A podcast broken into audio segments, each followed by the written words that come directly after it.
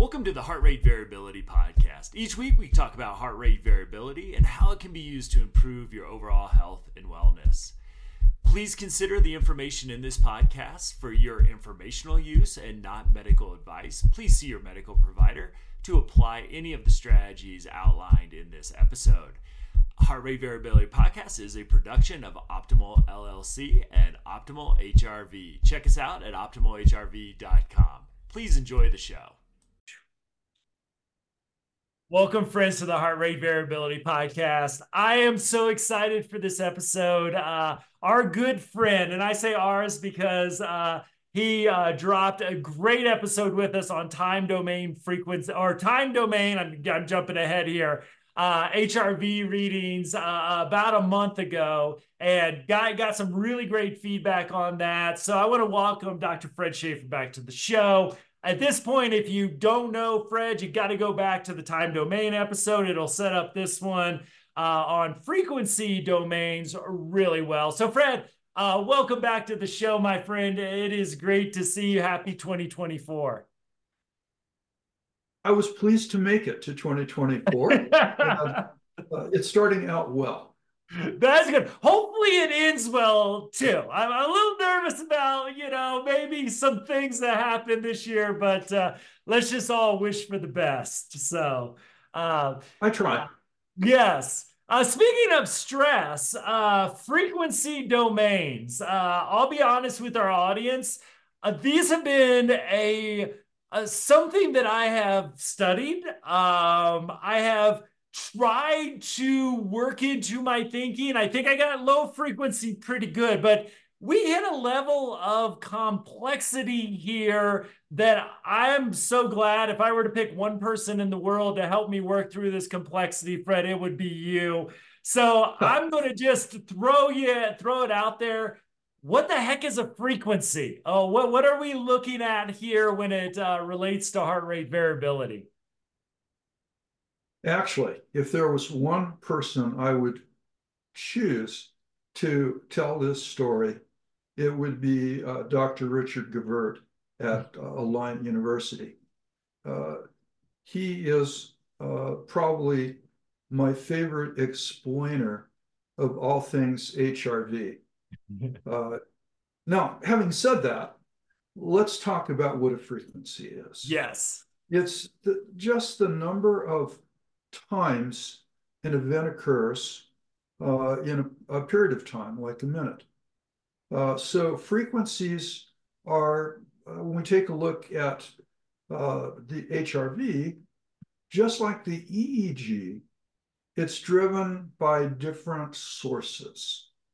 And therefore, they occur different numbers of times per minute. Are you All with right. me so far? And yeah, so with you so far. We can use a term like cycles per second. So imagine a sine wave. And so uh, the number of waves per unit of time uh, would be its frequency. Okay. Uh, and the height of the wave from peak to trough would be the strength or amplitude. Okay, of that frequency. So we anyone who has any experience with the EEG knows that it is divided into different frequency bands mm-hmm. and that we can measure how much energy is in alpha and uh, theta and beta and so forth. Uh, in the same way, the uh, HRV signal, because it's generated by uh, different processes, uh, some very glacially slow, others uh, more rapid, like breathing, it contains different frequencies too. Uh, the slowest frequencies are called ultra low. Mm-hmm. Uh, the fastest frequencies are high frequency. Okay, with me so far? I'm with you uh, so far. Hey, well, let me ask you a question. I might be wrong with, well, maybe in a, let me just throw something out because I think I'm wrong, but but I think the correction might help uh, a lot. So when we say frequency. I don't think we're saying the frequency of the heartbeat, right? Am, am I correct with? Yeah, no, we are okay. actually talking instead about the uh, component. We, we look, the, the basis of HRV measurement, whether we're looking at the average amount of variability or the frequency components, is the time period between a series of successive heartbeats. Mm-hmm. So we're not looking at heart rate, but rather looking at the different amounts of time in milliseconds. In milliseconds, there's thousands of a second. Yeah. Uh, between successive heartbeats. Now, frequent, one way of defining frequency is number of cycles a second. Okay. Uh, and we're looking at things that are really slow. So another term for this, by the way, abbreviation is Hz or Hertz. Mm-hmm. But what we're looking at in terms of frequencies are far uh, different than the ranges that we typically see in the EEG. For example, uh, the very slowest ones, uh, which we typically record over 24, 48 hours, is ultra low. Yeah. Now, ultra low is slower than, and listen to this, five thousandth of a hertz. So five thousandths of a cycle per second. So that's really, uh, that's really slow. Yeah. Uh, in performance work, in uh, HRV biofeedback, uh, you're not going to measure this in uh, real time because it's going to take many hours uh, to be able to uh, record enough data for this to be useful. Okay. Is that making sense so far? So, so it's not that you again, may, maybe, may I think I'll I'll be our audience who may be a little uninformed on this in the podcast, uh, mm-hmm. asking some of these questions. But the, are we? So the the the ultra long, the ultra low frequency. Is it that to get a cycle takes so long with the this, or we just need to gather enough information to make it useful? Yes, exactly. The cycles that make up ultra low uh, could easily be uh, as long as eight hours. Yeah. And so uh, this is not uh, a practical kind of uh, biofeedback because we want people to have fairly uh, immediate knowledge of results in biofeedback. and so we, so Ultra low is maybe useful in uh, assessment. Uh, if I were, if I had a heart patient, uh, and I'm not a clinician, I want to make that clear. I'm an academic and a researcher, but if I were, if I were assessing, uh, if I did have a license and under my license would assess uh, a heart patient, uh, this may be an important metric because of the relationship between total variability and ultra low frequency uh, variability uh, in uh, coronary outcomes. Okay. Uh, and would that person be lying in a hospital bed? Because I mean, everything no, I know about heart rate variability. Basis. Is... Oh, good. No, no. Okay. So you can use uh, just as cardiologists can monitor the body for like uh, a month uh, yeah. using you know, uh, a portable uh, monitor, uh, we can for 24, 48 hours uh, monitor heart rate variability, including ultra low. Okay.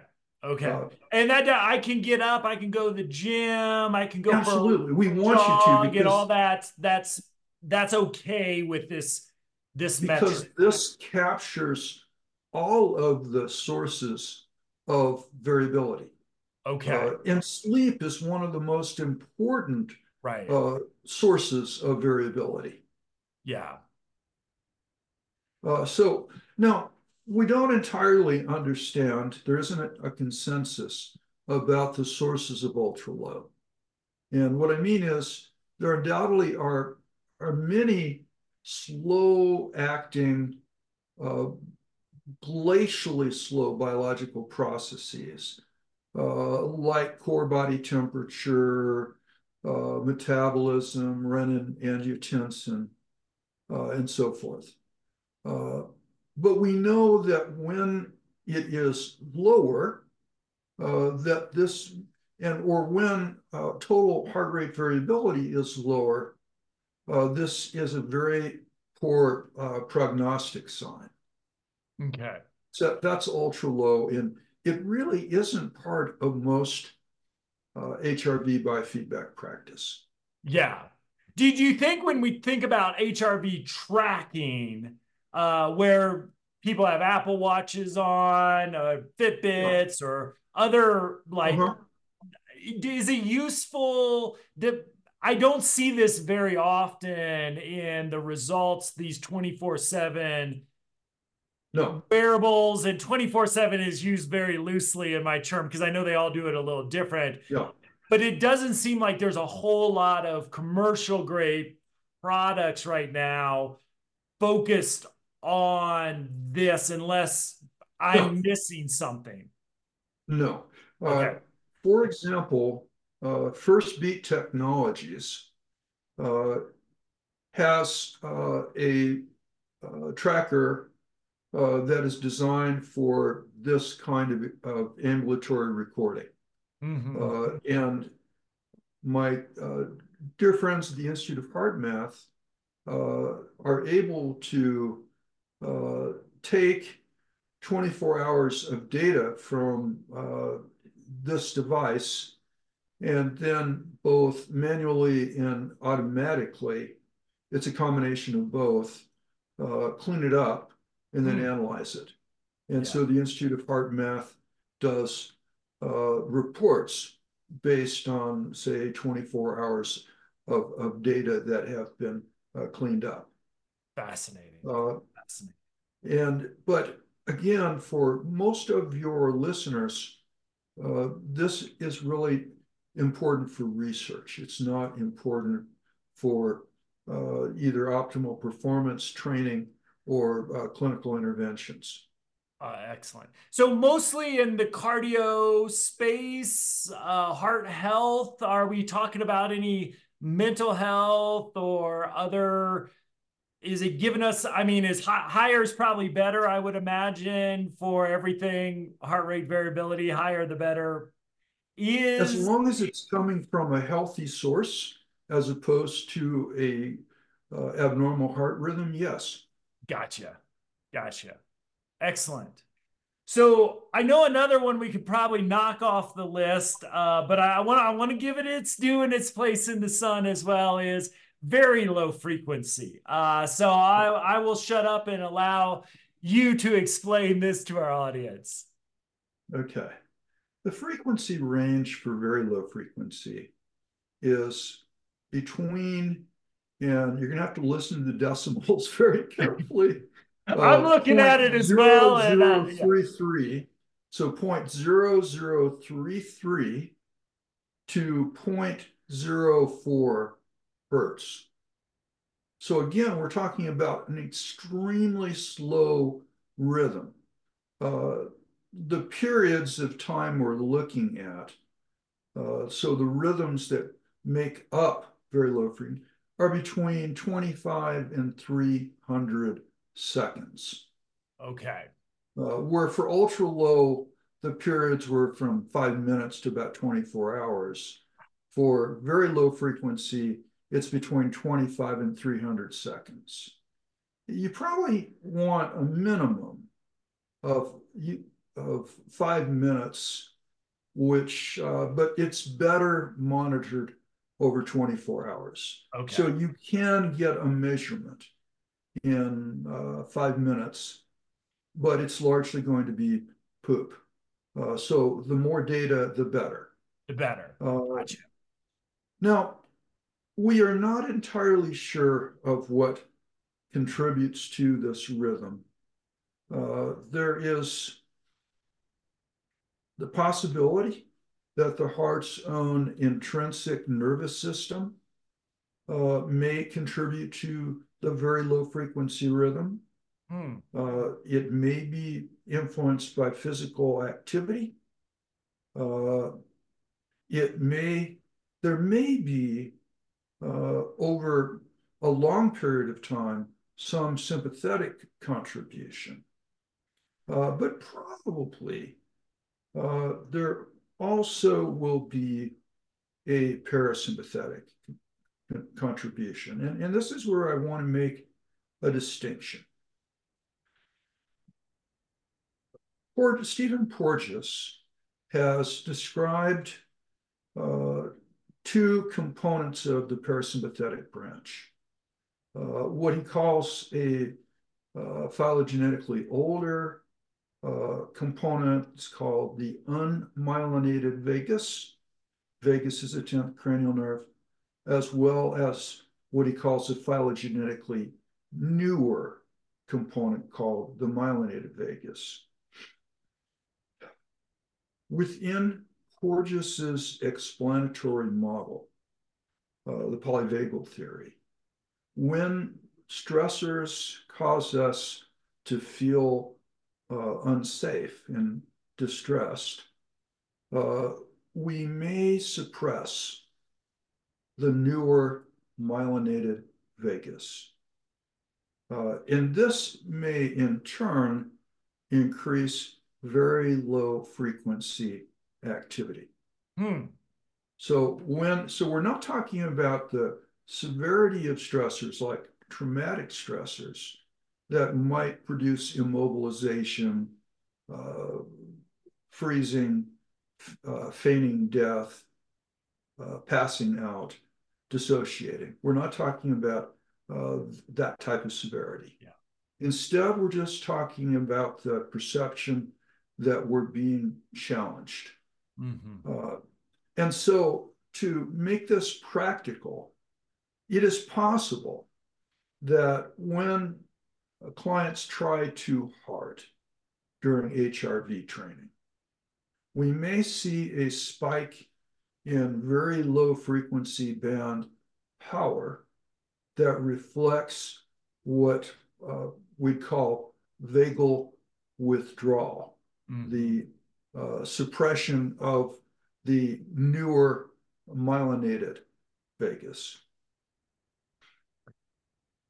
So it's important not to, and uh, my dear colleague, Dr. Gevirtz makes a distinction that we should not automatically assume that uh, when we see that increase, that it is sympathetic. Okay. That it may very well be uh, unmyelinated parasympathetic. So are we talking dorsal vagus nerve? Yeah, we're talking about the. Okay. Uh, we're talking about the the two branches. Yeah. Okay. So I, I know that's a that's a term listeners will be uh, maybe right. a little bit more familiar. So are we might be seeing slight dorsal vagal activation? We may see. We we may actually see a rather pronounced uh, activation of the unmyelinated vagus. Okay. Uh, so so let me this is a this has been a, a, topic for the show. So I'd love to I'd love to jump in here and get your mm-hmm. opinion on because the, there's in my world of the trauma, sometimes people use dorsal vagal to say, I'm a little tired today. I must be in dorsal vagal. And my kind of understanding of it, it was more like an emergency brake during trauma to shut you down, but they're not kind of like it's not like a normal brake on a car where you can gradually put it on and take it off, but it's more of an emergency and trauma. Yeah. But I'm yeah. kind of hearing from you that it might maybe looking at this is uh maybe it's more on a continuum. It's on a continuum. In other words, uh, everyday stressors uh, can activate the, uh, can uh, basically suppress uh, the myelinated vagus mm -hmm. without producing a full-blown freeze response. Right. Uh, so often what we call a stress response uh, and mislabel as sympathetic is simply uh, a suppression of the myelinated vagus, of the nucleus ambiguus. So if I use the term, ooh, this is good stuff here. Uh, removing, so a, a lot of times we'll talk about on the show the, the ventral vagal brake of the sympathetic activation. Mm-hmm. So are we talk? I mean, when I hear suppression. It seems like different. It seems different, uh, or we inhibit. We, inhibit the myelinated vagus. Okay. The thing about what the myelinated vagus, the newer vagus, does, it allows us to engage in uh, social interaction. Mm-hmm. It allows us to self regulate. Uh, it allows us uh, to emotionally bond with others. And this can be uh, disrupted uh, by everyday stressors. Yeah. And so one of the takeaways is uh, that when we do any kind of self-regulation, it's important to not try too hard. Uh, and that's uh, that is consistent with Erik Peper's mm-hmm. wonderful term, effortless breathing. Yeah. That you don't force your breathing, you get out of its way. Uh, uh, in uh, Dr. Inna Khazan's perspective, you rediscover your breathing rhythm. Yeah. You don't force it, you don't order it, you rediscover it, and then you trust your body to breathe for you. Uh, so it's important in HRV training to uh, use the autogenic concept of passive volition, of mm allowing rather than ordering or forcing. Yeah. And yeah. so when you see elevation in very low frequency activity, it may signal that the person is trying too hard. Uh, in some cases, uh, you may see other changes. You may see increased sweat gland activity. Mm. You may see a reduction in hand temperature. And these also may be signs of vagal withdrawal. Uh, and so we're not talking about fight or flight. We're not talking about freezing yeah. and fainting. Uh, we're talking about uh, more modest changes. Okay. So, and are we getting some of that dorsal vagal activation as the ventral vagal with is that you know because one of the things I think polyvagal I struggle with a little bit is. I get hey you a car swerves over to your lane the ventral vagal brake releases you got all that sympathetic energy to mm-hmm. react immediately and activate the flight response that yeah. that seems pretty intuitive it's yeah. it's where like okay, I get the freeze response, kind of the emergency aspect yeah. of this, but like, okay, I'm just tired. Like, I, I have had a hard day at work, so I'm I don't I'd love a little sympathetic energy to be honest with you, but you know that there's not that there. Are we getting? Is that a, is that a vagal withdrawal, a ventral vagal? It can be something as simple as uh, you have burned through available ATP. Okay. Uh, and, yeah. and, let me explain it this way. Uh, attention uh, and executive control are a very represent very finite resources. Yeah. Uh, and the brain is powered by stored glycogen, which is then used as glucose to provide the ATP. With me so far? Yep. If during the day you have uh, exhausted yourself, uh, your brain may have less of a reserve mm. uh, of glycogen. Uh, and therefore, you are not going to be as sharp. Yeah. Uh, and you may feel more fatigued. So I don't think we need to use, uh, and I'm, I'm generally not comfortable uh, explaining things uh, in terms of components of, of the parasympathetic nervous system when there are simpler explanations. Yeah. So, uh, you know, it's like trying to explain things from the quantum level. Yeah. As soon as you see a uh, biofeedback, and I'm using this in quotes, uh, vendor explaining why their product works at a quantum level, you should run for the uh, the exit uh, because you're uh, you're going to hear uh, what uh, one TED speaker calls neuro doodle. Just, I love that. just uh, you know silliness. Uh, uh, so it, I think it's important to keep things simple and grounded. And that. so the the takeaway is that what we call a stress response uh, may very well be just uh, reducing our normal uh, parasympathetic uh, activity. Uh, yeah. It isn't so much that we freeze. It isn't so much that we engage in fight or flight. It's not, the nervous system isn't perceiving it as that magnitude of threat. Excellent. But it is enough to increase very low frequency. It is enough to cool the hands and to make them sweatier. Yeah. And just to appreciate that our, our simple answer uh, took us up into the complexity of the brain, which yes. may or may not be more complex than quantum physics, uh, depending yeah. on depending on how much yes. ATP you have to go yes. with it on a given day. yes.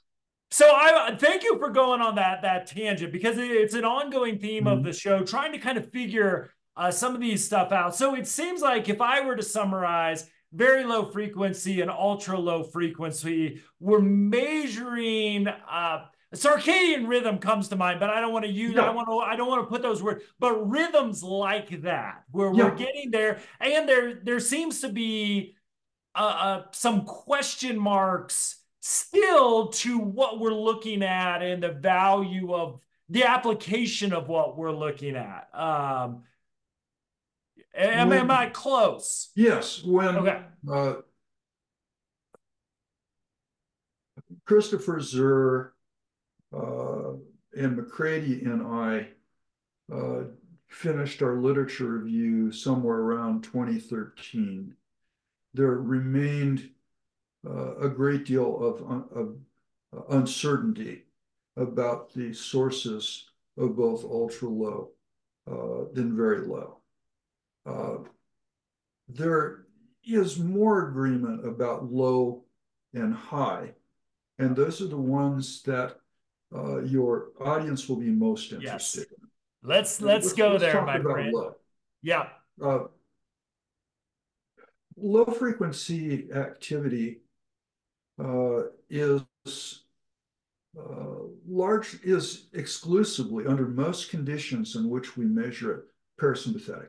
Okay. So one of the most important takeaways is we're looking at uh, parasympathetic activity. Another contributor can be the baroreceptors, and, and these are the blood pressure uh, reflexes. Yeah. Uh, uh, but collectively, uh, these are, uh, we consider this to be largely parasympathetic. Now, the reason we care about low frequency power is that low frequency power tells us if the activity we are using to stimulate uh, the uh, nervous system uh, is working. So, and what I mean by that is uh, it could be uh, slow paced breathing. Mm-hmm. It could be slow paced muscle contraction. Yeah. Now, when I talk about slow paced, uh, we could be talking at six times a minute. We could be talking at some slightly different rate if we fine tune it to the individual. So maybe four and a half to maybe six and a half times a minute for an adult. But that's slow pace, whether it's breathing or muscle contraction. Mm-hmm. This will stimulate the baroreflexes uh, and in turn uh, can teach the uh, cardiovascular system to increase heart rate variability. So when my breathing exercise or my muscle contraction exercise is working, I will see during that time, but only during that time, an increase in low frequency power. Okay. And importantly, only, you know, that it's a manifestation. Maybe I correct my language, but eh, I think that's really important for our audience is that it's, it is happening during an intentional practice. You know, it's, yes. it's, it, it, you're taking your you, you're going to the gym so to speak and this is the way to kind of measure uh, the impact of that that practice on overall probably going back to the time domains you know you mm-hmm. should see increases in that eventually if you're practicing at rates that increase your low frequency yes I, you know, I love your example and this is one of those very important takeaways for your audience. We are not doing uh, slow paced breathing or muscle contraction practice to increase low frequency power. Low frequency power is just a way we keep score. Mm-hmm. And we absolutely do not expect people to either uh, breathe at this rate or contract their muscles at this rate throughout the day. You only go to the gym if we're lucky, like once a day. Yeah. Yeah. And it would really be inconvenient to have to uh, do bench presses throughout the day. yeah. Or curls or those other activities. Yeah. So you're doing it for a brief period of time. Uh, as I've listened to the uh, always brilliant Inna Khazan. Uh, we're talking about a maximum amount of time, training time, of about 20 minutes. Mm-hmm. Uh, initially, it might be five minutes, and then you might, ex- you know, week by week, you increase it to a maximum of 20. And that's just 20 minutes, perhaps once a day. Uh, and it's not to increase low frequency power. Again, low frequency power just tells us that we're getting results initially as we're doing it. Yeah. Uh, the closest uh, analogy I can make, it's a really lame analogy, is when I'm doing uh, uh, uh weights in the gym, I might during the exercise or in between sets feel my muscles get swollen. Mm-hmm. Uh, so briefly, I might sense a bulging hypertrophy of the muscle. Yeah. But the point of it isn't to get swole. Ultimately, the, what you're looking for is going to what we call the high frequency band when the person is just breathing normally. Now, what I mean by normally is maybe 12 to 18 breaths per minute. And the high frequency band, the amount of power in that band, tells us if we've moved the needle on vagal tone, parasympathetic tone. Yeah. Over a matter of weeks, we may see that number get bigger. Now, I'm not talking about percentage, I'm talking about absolute power.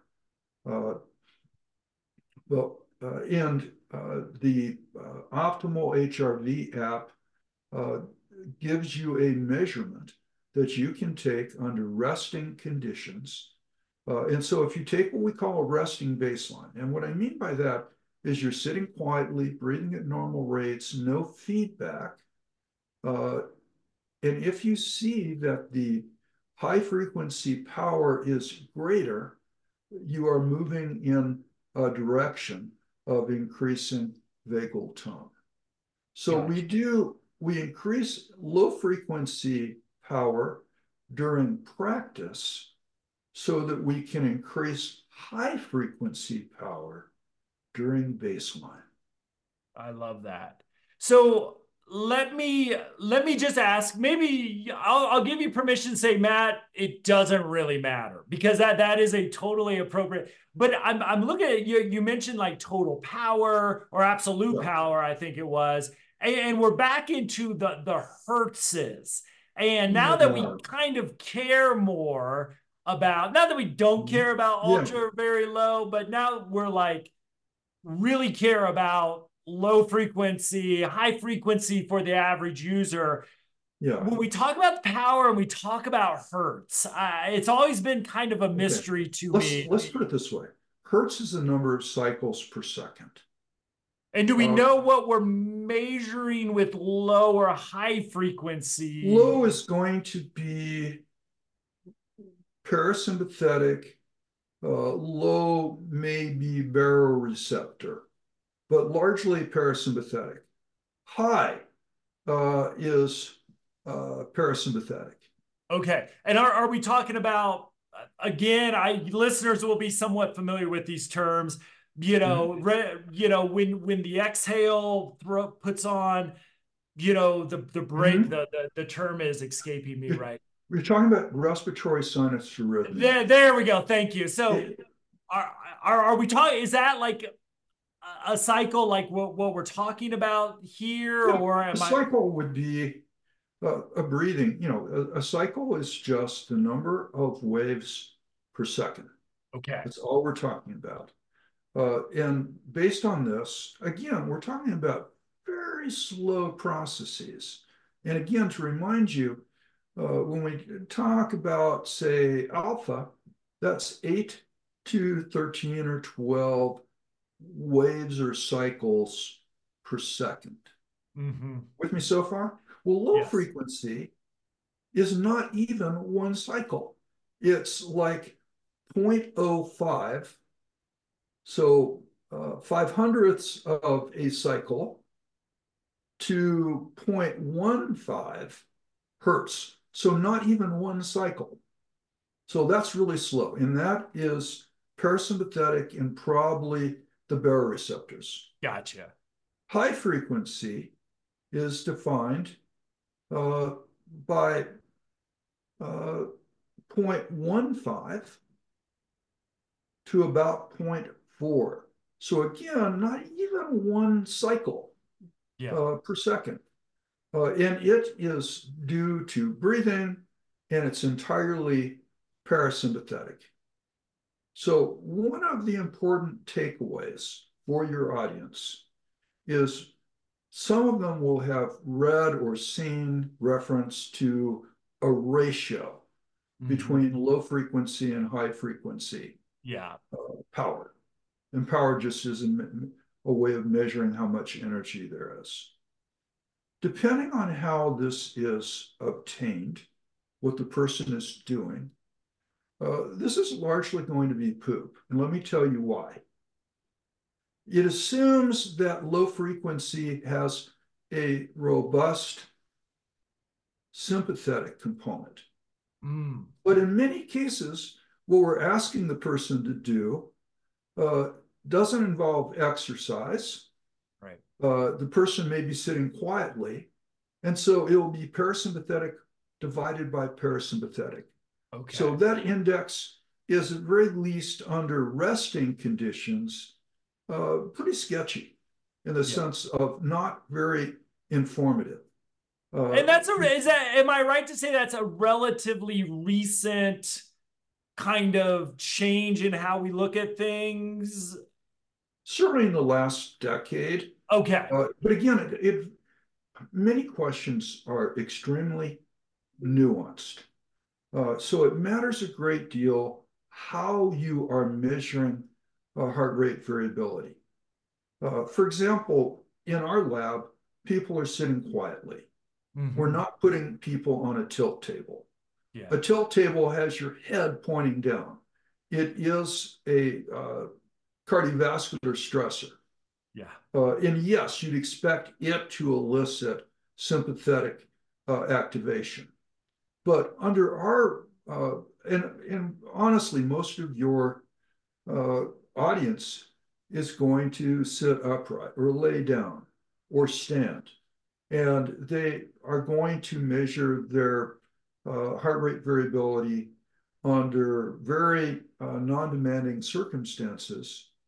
And therefore, uh, we wouldn't expect uh, to have a significant sympathetic component to low frequency power. So it's just parasympathetic divided by parasympathetic. So my takeaway is use low frequency power while you're engaged in the activity designed to increase your HRV. Use high frequency power during your resting baselines so that over a period of weeks to months, you can see whether it increases. Excellent. So, uh, with that, again, I, I may be wrong, so please co correct me if I am. High frequency. So, if we take a three to five minute reading, you mm-hmm. know, which is kind of in the arena of mm-hmm. the time domains that we talked about in the last episode. Yeah. High frequency could come in there in a way that gives us some valuable information like RMSSD or SDNN. Yeah. Would it would it fit well within that?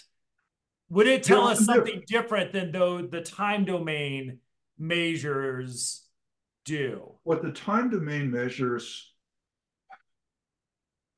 I think of the apocryphal story of blind uh, sages, uh, say in India, uh, each uh, holding on to a different portion of an elephant. Yeah.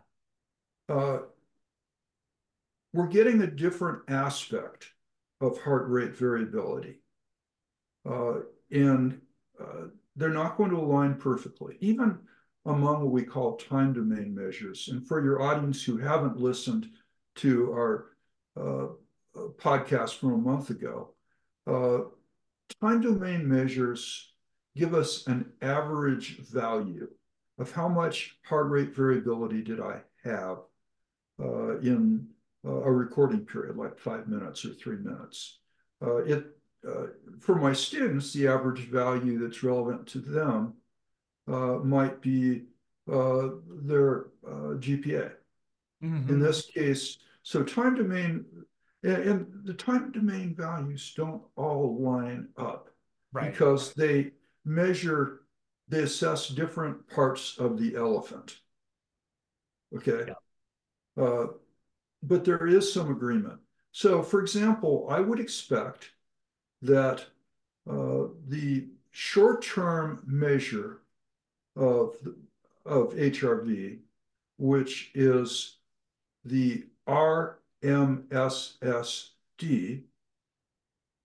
uh, will uh, move in concert uh, with increased high frequency power when both are measured at rest after. So as uh, high frequency power slowly increases over time, uh, during resting baselines, so should the RMSSD. Excellent. Hey, there, there's an elephant there after all. Yeah, there is. you know, so, one of the real yeah, challenging ahead. aspects of HRV is that the all the metrics, even uh, time domain or frequency, do not line up exactly. Yeah.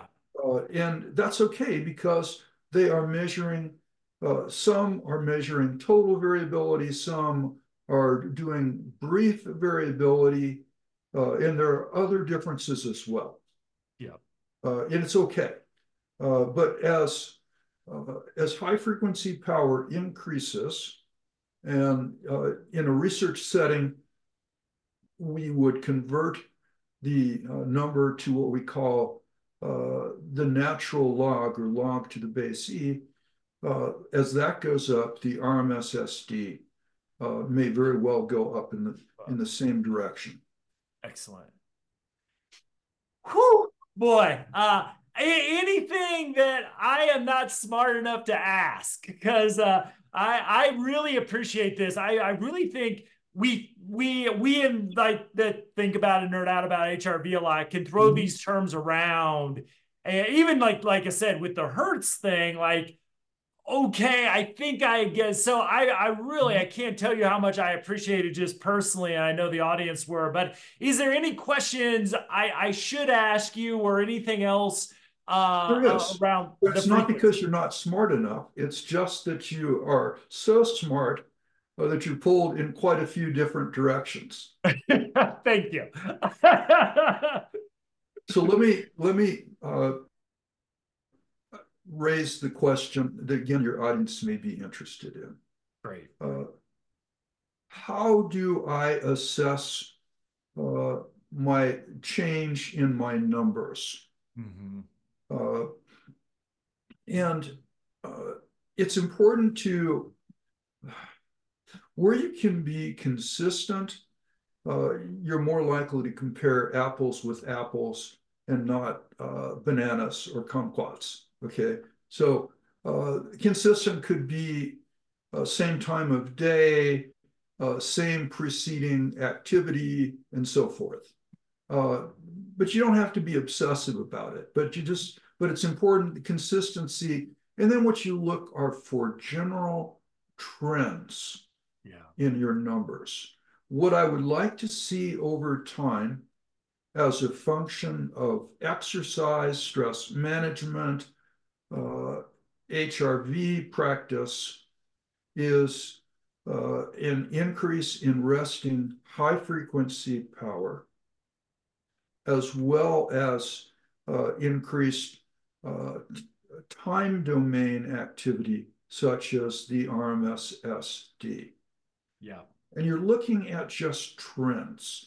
You don't worry about a fractional difference. You just ask, is it going up or down?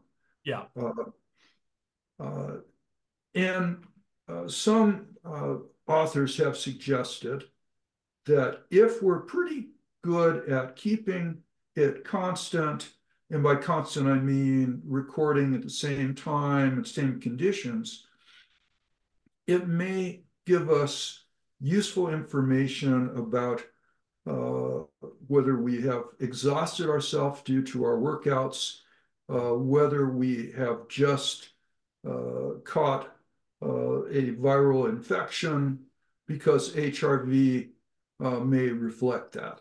Mm-hmm. Awesome.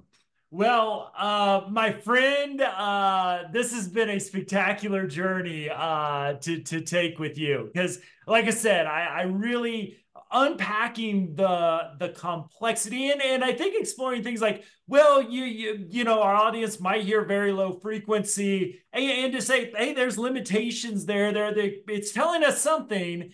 Uh, but we're we're we're kind of still trying to figure it out in some ways, and this is what we have figured out um, I just think really helps people like myself to say, I don't have any clue what ultra low frequency is. I don't think I have to worry about it, but no, you, you know, don't have to worry about that. You don't have to worry about very low. Yeah. And you also need to take the measurements you uh, obtain from consumer grade gear with quite a few grains of Morton salt. And let me just remind your audience why. Uh, the apps on our smartphones, the apps on our smart watches and trackers uh, do either no or minimal uh, error correction. Yeah. So much of the variability we may see from uh, recording to recording uh, may reflect movement artifact and not a change in your physiology. Yeah. Uh, that's, I mean, the, the more sophisticated members of your audience may upload, you know, may basically upload their uh, interbeat intervals, the time period between heartbeats, and clean it up uh, to get rid of that uh, source of false variability. Uh, mm. the, the, others, including myself, because I'm way too lazy uh, and I really don't care, uh, I just look for general changes, mm-hmm. realizing that the measurements, I mean, it's like tracking calories burned. Uh, that is so uh, imprecise. Yeah. Uh, no, I do trust the steps a little bit more, uh, but even there, uh, I don't. I allow for variability. So I, I do know, you know, the steps uh, are not exactly accurate, but they don't need to be. Right. Right. Well, and as a, as a, a fan of history, the word artifact has been something that brings me joy to something that haunts my dreams.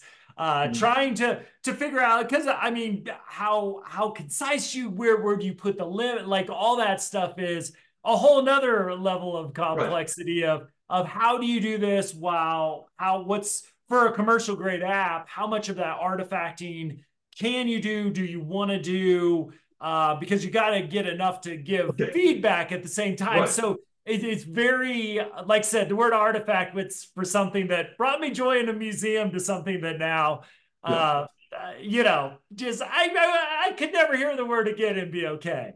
no, and you shouldn't be. I mean, it's. Uh, I look at the measurements from my Fitbit and from my uh, Apple Watch uh, sometimes it will tell me that my RMSSD is over 150. Hmm. Uh, the, the late uh, Fritz Perls would call that elephant shit. Uh, he, he was good at coining uh, very yes. memorable phrases. Yeah. Uh, but far more extreme than just the bull variety. Right. 150, no way in heck. No. Uh, 35, I believe it.